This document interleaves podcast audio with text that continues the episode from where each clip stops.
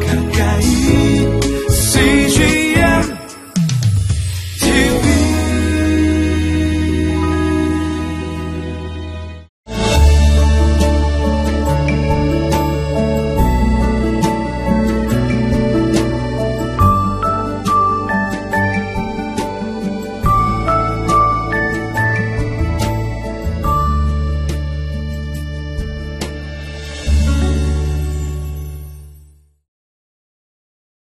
성경은 약속과 성취의 책입니다. 하나님은 우리를 구원하시기 위하여서 예수님을 이 땅에 보내시겠다고 약속하셨고 그 약속대로 예수님 오심으로 그 약속은 성취되었습니다. 그리고 또 예수님은 우리들에게 성령을 보내주시겠다고 약속하셨고 그 약속대로 성령님이 오셨죠. 그렇기 때문에 오순절 성령 강림 사건은 우리 모두에게 주신 하나님의 축복입니다. 하나님께서 주신 이 축복을 감사하고 또 감사할 뿐만 아니라 누리고 사용하는 저희 모두 되기를 소망합니다.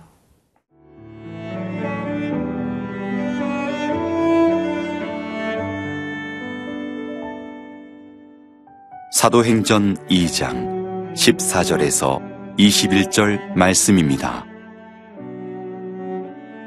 베드로가 열한 사도와 함께 서서 소리를 높여 이르되 유대인들과 예루살렘에 사는 모든 사람들아 이 일을 너희로 알게 할 것이니 내 말에 귀를 기울이라.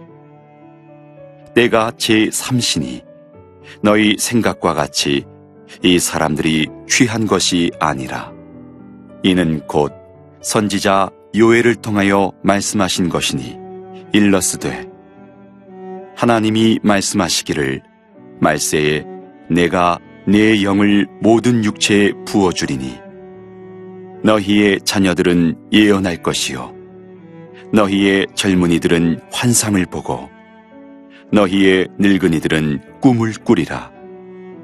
그때 내가 내 영을 내 남종과 여종들에게 부어 주리니 그들이 예언할 것이요 또 내가 위로 하늘에서는 기사를 아래로 땅에서는 징조를 베풀리니 곧 피와 불과 연기로다.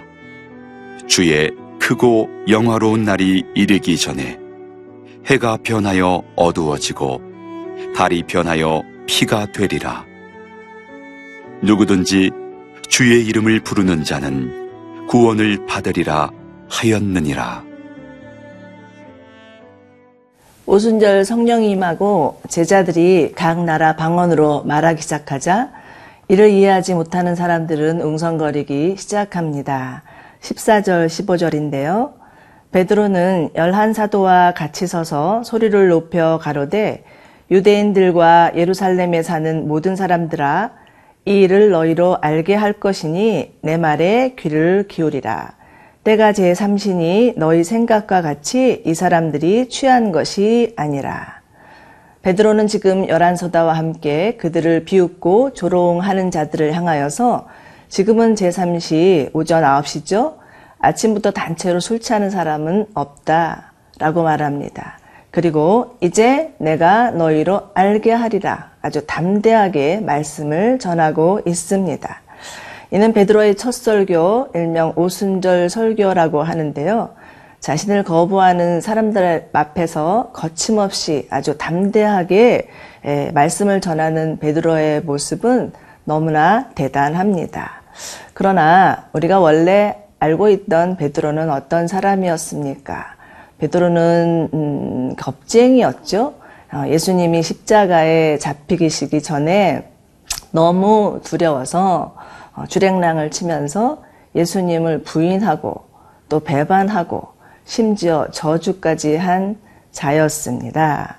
그런데 오늘의 모습은 너무나 대조적입니다.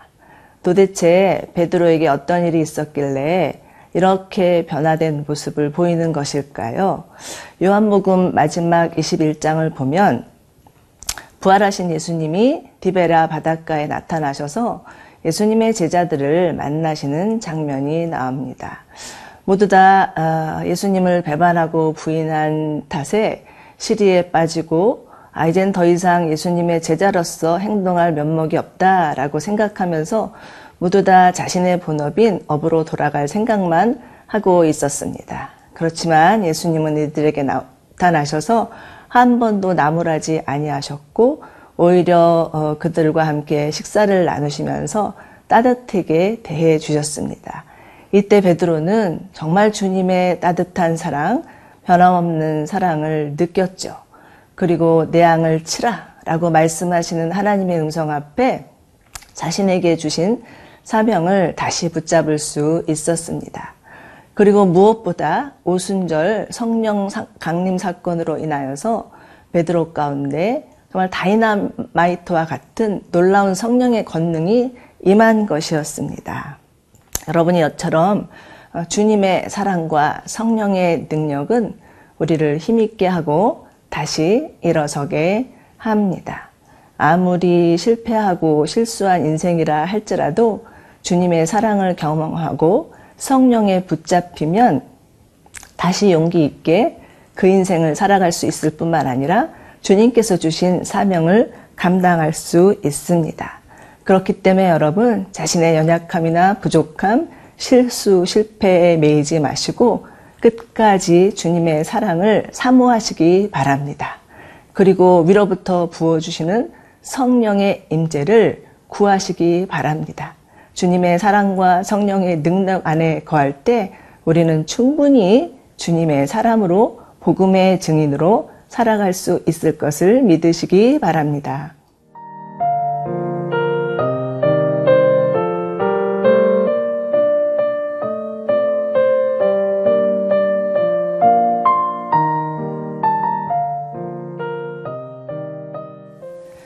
이제 베드로는 유엘서의 말씀을 인용하여서 성령의 오심이 이미 구약에 예언된 사건이며 주님께서 약속하신 대로 성령을 주셨다고 증언합니다. 17, 18절인데요. 말세에 내가 내 영을 모든 육체에 부어주리니 너희의 자녀들은 예언할 것이요 너희의 젊은이들은 환상을 보고 너희의 늙은이들은 꿈을 꾸리라. 그때 내가 내 영을 내 남종과 여종에게 부어주리니 그들이 예언할 것이요. 이 구절에서 말세 그때라 함은 예수님이 이 땅에 오신 이후부터 다시 오실 때까지 즉 예수님의 초림과 재림을 말합니다.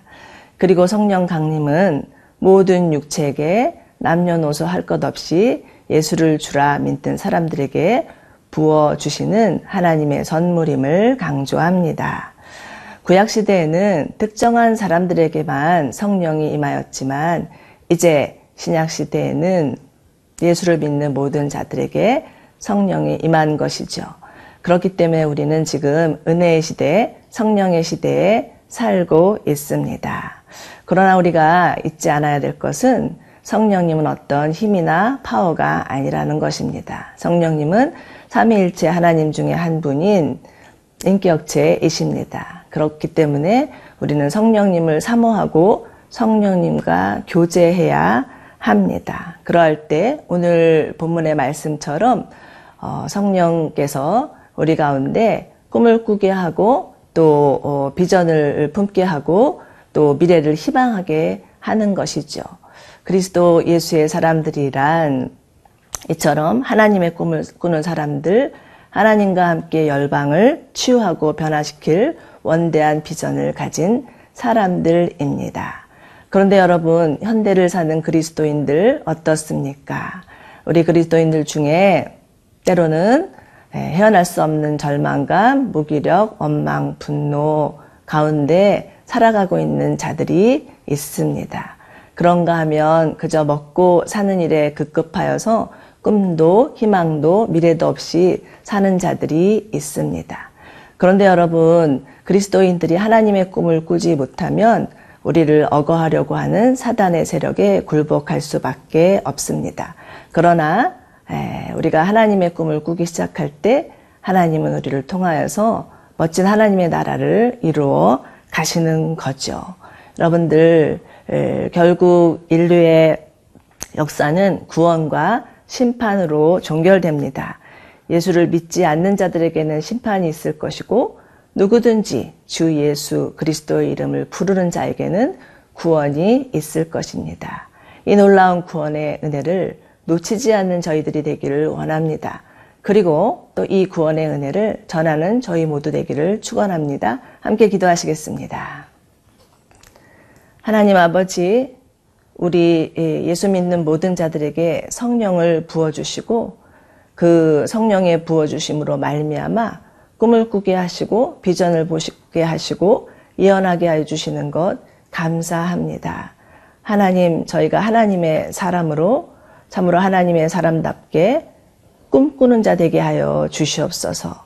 그래서 우리를 통하여서 하나님의 꿈이 이 땅 가운데 실현되게 하여 주시옵소서.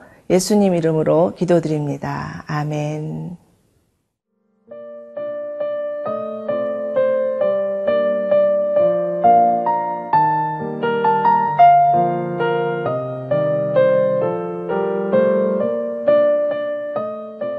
이 프로그램은 시청자 여러분의 소중한 후원으로 제작됩니다.